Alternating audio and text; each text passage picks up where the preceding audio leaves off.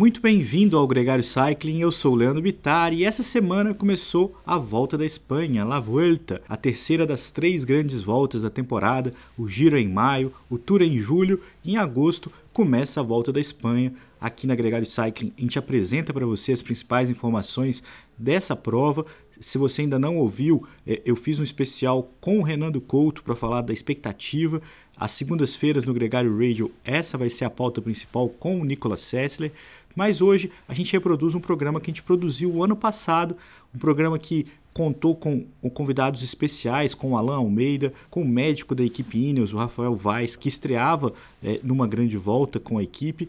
Mas o programa que você escuta agora é uma reunião de 4 entrevistas com os brasileiros que já correram a Volta da Espanha, o Cássio Paiva e o Mauro Ribeiro nos anos 90, o Luciano Pagliarini e o Murilo Fischer nos anos 2000. Aliás, a Volta à Espanha foi a última prova da carreira do Murilo Fischer, foi onde ele pendurou as sapatilhas.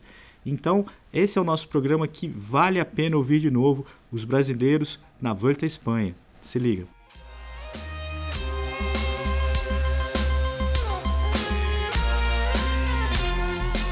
Nessa altura do campeonato, a maioria de vocês já sabe que um dos embriões do Gregório Cycling foi outro podcast, o Classicômano. E nesse trabalho, antes da Volta de 2019, eu, Leandro Bittar, conversei com os 4 brasileiros que correram a Volta. Esse conteúdo ainda está lá no Gregório Radio e pode ser ouvido na hora que você quiser. Mas parte dele, muito especial, rendeu o programa que você escuta agora. Participações relevantes de Cássio Paiva, Mauro Ribeiro, Luciano Pagliarini e Murilo Fischer. Foi em 1990 que um brasileiro correu a Vuelta pela primeira vez, Cássio Paiva. Ele já tinha vencido uma das suas 3 voltas em Santa Catarina, era um ciclista já famoso aqui no Brasil e embarcou para Portugal naquele ano para iniciar na Cicasal uma carreira de 10 anos de sucesso em Portugal. O que ele não esperava era que o primeiro grande desafio dele seria uma grande volta, a Volta da Espanha. Na realidade, eu acho que eu cheguei um pouco imaturo no ciclismo profissional, né? Eu corria no Brasil, fui para lá em 90, e logo no primeiro ano que eu já fui, me colocaram para fazer logo uma Volta à Espanha. Foi um pouco prematuro, porque eu não tinha, talvez, tanta resistência para aguentar tantos dias de corrida, né? Foi uma volta muito dura, em 90. Eu andei na volta, estava andando bem. Mas eu acho que faltou um pouco mais de posicionamento em certas partes da corrida, faltou ter um pouco mais de vivência no profissional para aguentar uma corrida de 21 dias, né? Naquela edição, o Cássio Paiva ficou na 95ª colocação na classificação geral, 2 horas e 12 minutos atrás do Marco Giovanetti, o grande campeão daquela edição. Agora, o brasileiro fez bonito e, por muito pouco, não saiu com uma vitória de etapa na sua primeira grande volta. Acho que foi a 17ª etapa, Pamplona-Jaca.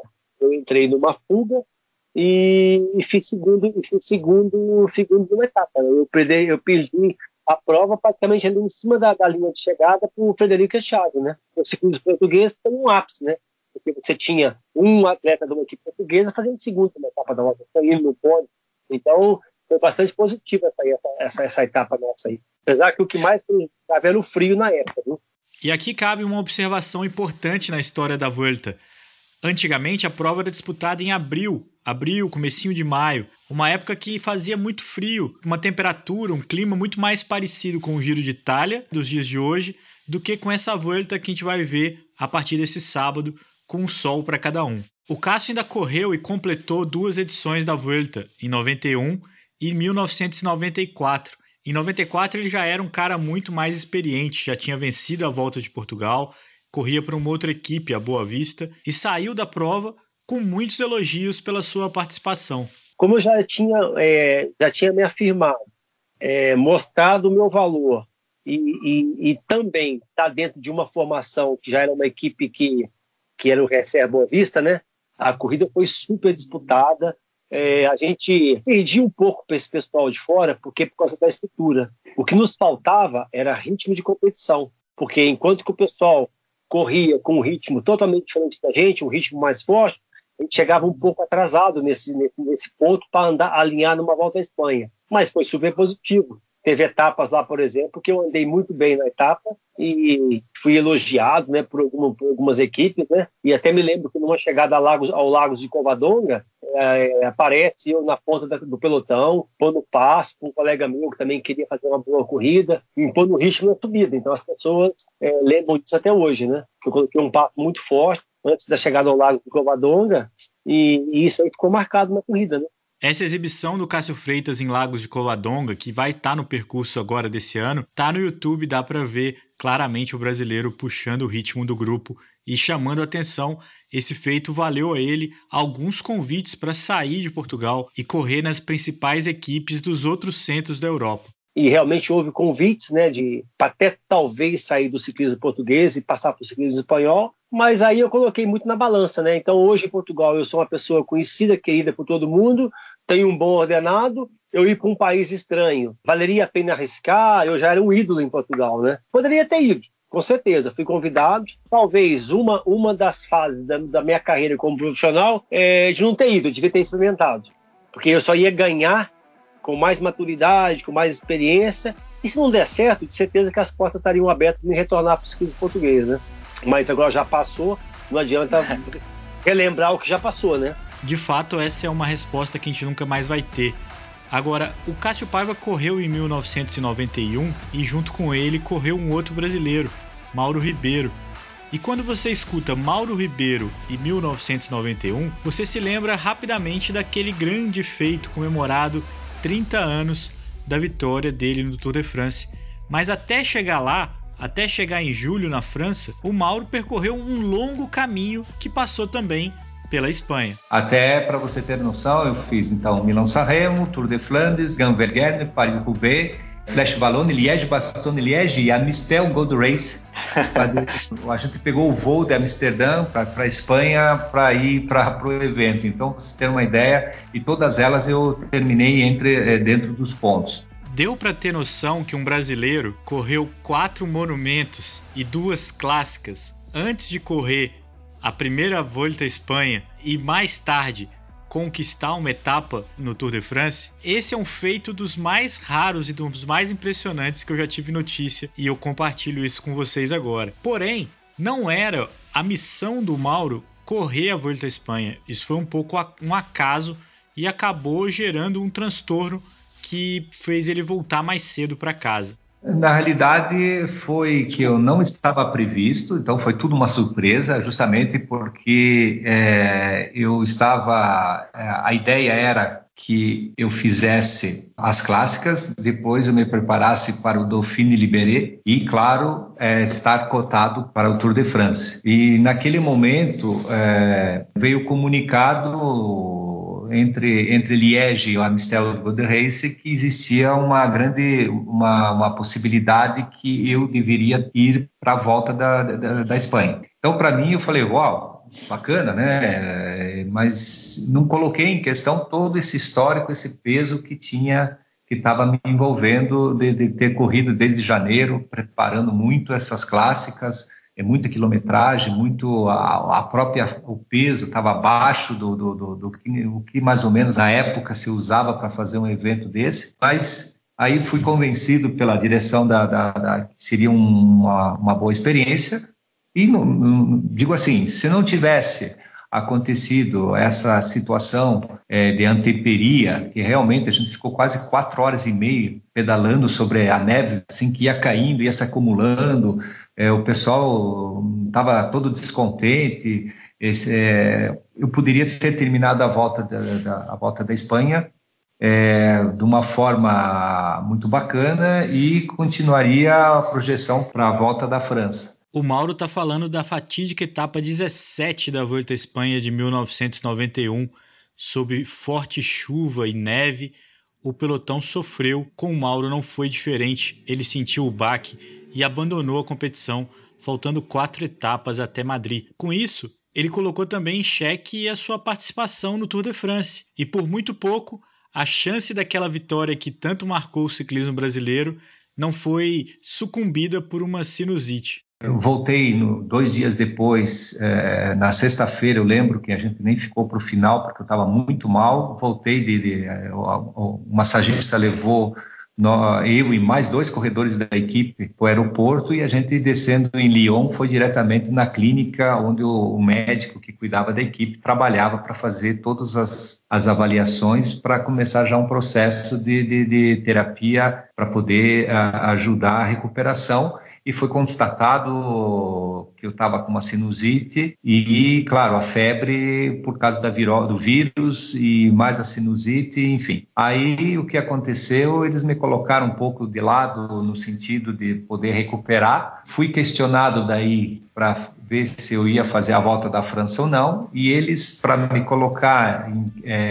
vamos dizer assim, em avaliação, eu fiz o Midi Libre e a Ruta do Sul, que hoje é uma coisa só, é o Midi Libre que eles chamam. E eu tive a, dizer assim, a felicidade de fazer esses dois eventos muito bem. Ganhei uma etapa, terminei em sexto no geral a Ruta do Sul, e isso me colocou candidato para o Tour de France, onde foi confirmado daí no campeonato francês, que é onde eles dizem que a equipe ela é anunciada uma semana antes do Tour. Eu já sabia, mas oficialmente foi colocado nessa data.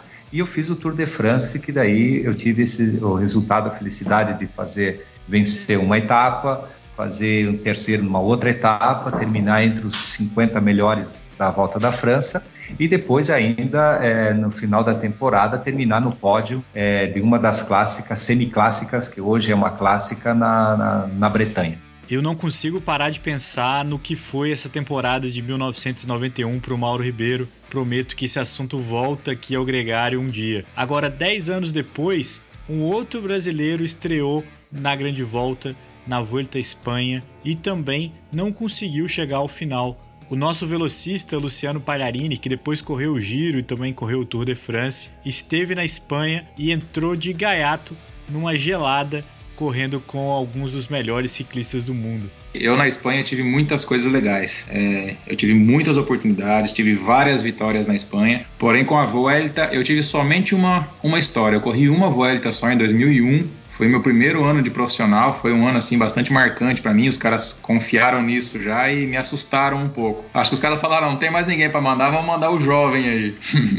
Na verdade, não. Eu acho que eles tinham uma expectativa grande de construção realmente com o Pagliarini, que tinha 22 anos nessa época. Foi um ano bastante especial para mim. Eu comecei o ano com uma dificuldade muito grande por ter quebrado a clavícula aqui no Brasil. Então as provas que eu estava determinado a fazer no começo da temporada como iniciante no mundo profissional, eu acabei saltando essas provas. O começo de temporada foi muito difícil.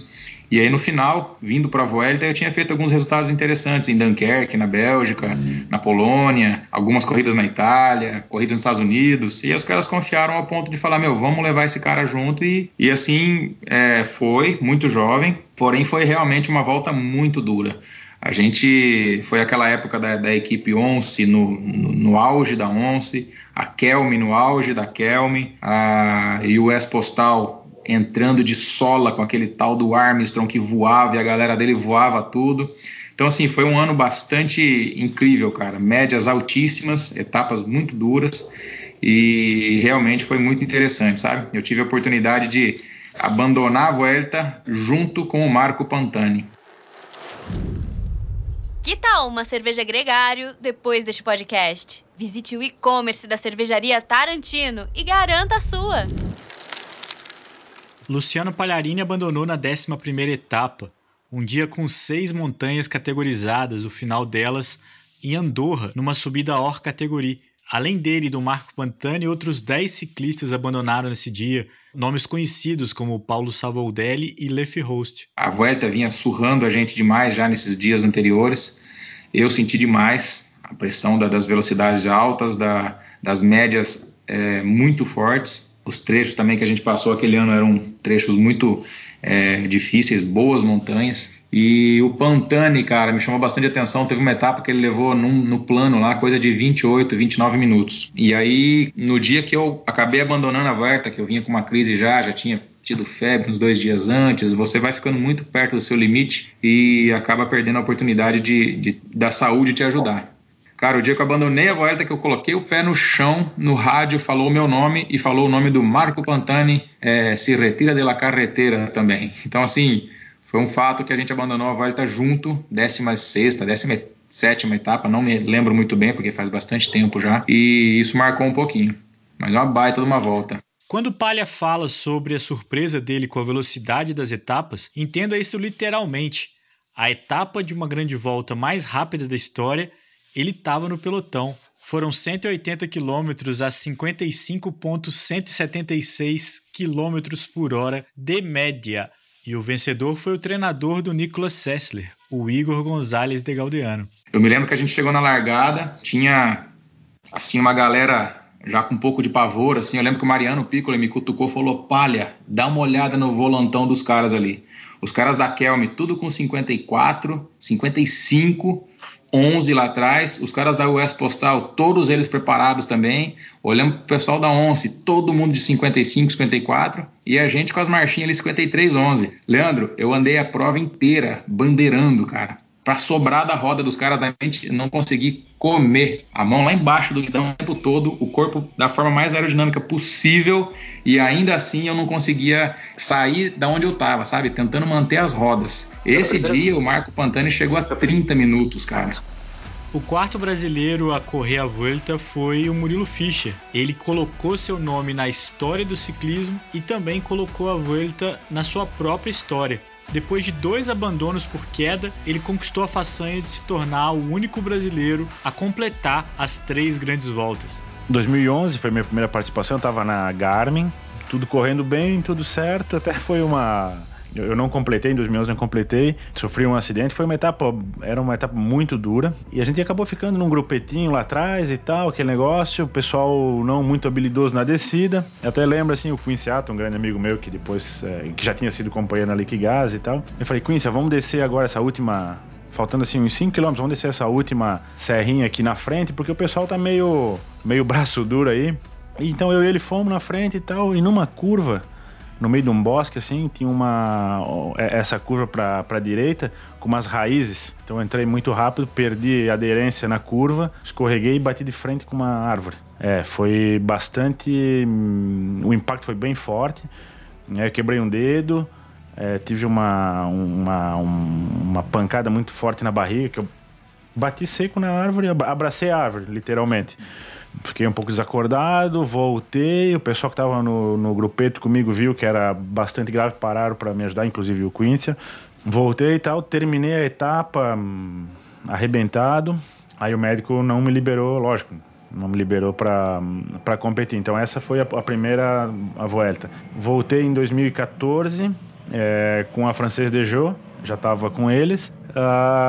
Ali também, esse foi um tombo realmente bobo, bati numa roda, andando, bati na roda da frente, perdi o equilíbrio, caí sentado, bati o cox no chão. Aí quem já sofreu um tombo desse, bateu a bunda no chão, sabe o quanto é dolorido, né?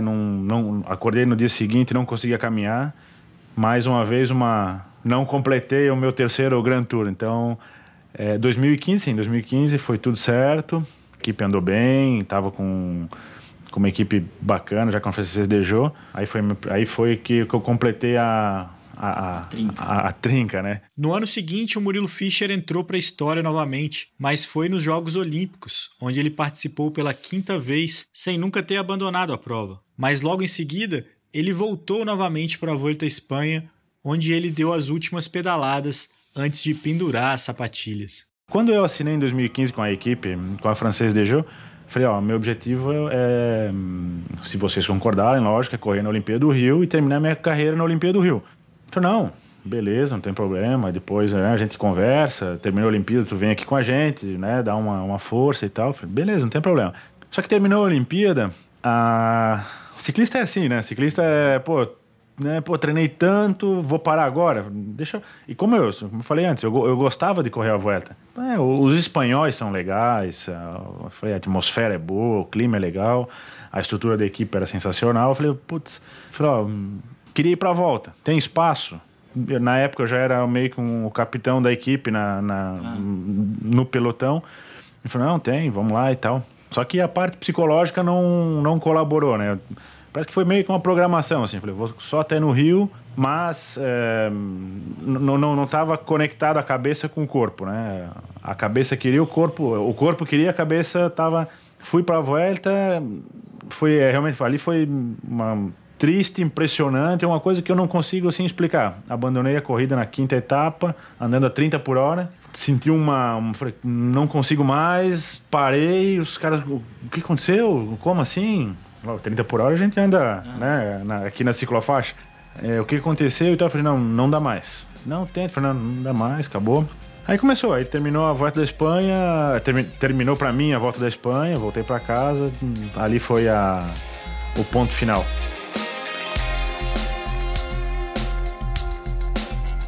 Desde 2016, nenhum brasileiro corre a Volta à Espanha, mas na prova que começa nesse sábado, o Brasil terá um representante muito especial, o médico Rafael Santos. Ele faz parte da equipe médica da Ineos Grenadiers, a equipe de maior orçamento do pelotão. A função dele vai ser assessorar Egan Bernal, Richard Carapaz e Tom Pidcock, facilitando a recuperação dos ciclistas e deixando eles sempre prontos para o dia seguinte. Ele conversou com a gente com exclusividade sobre a sua participação na equipe e também como ele foi parar lá, já que ele mora no Catar. Vale a pena ouvir também as duas entrevistas do episódio La Vuelta. A gente conversou com Alan Almeida e com Rafael Santos, o médico da Ineos Grenadiers. Eu espero que você tenha curtido esse episódio diferente e lembro que as entrevistas completas com esses quatro ciclistas estão no Gregário Radio, no outro podcast do Grupo Gregário. Se você ainda não ouviu, vale a pena ouvir. O Gregário Cycling é um podcast semanal, mas a gente tem um conteúdo diário nas nossas mídias sociais. Sigam o Gregário Cycling no Instagram, no Twitter, no Facebook e fique ligado em tudo que acontece no mundo das rodas.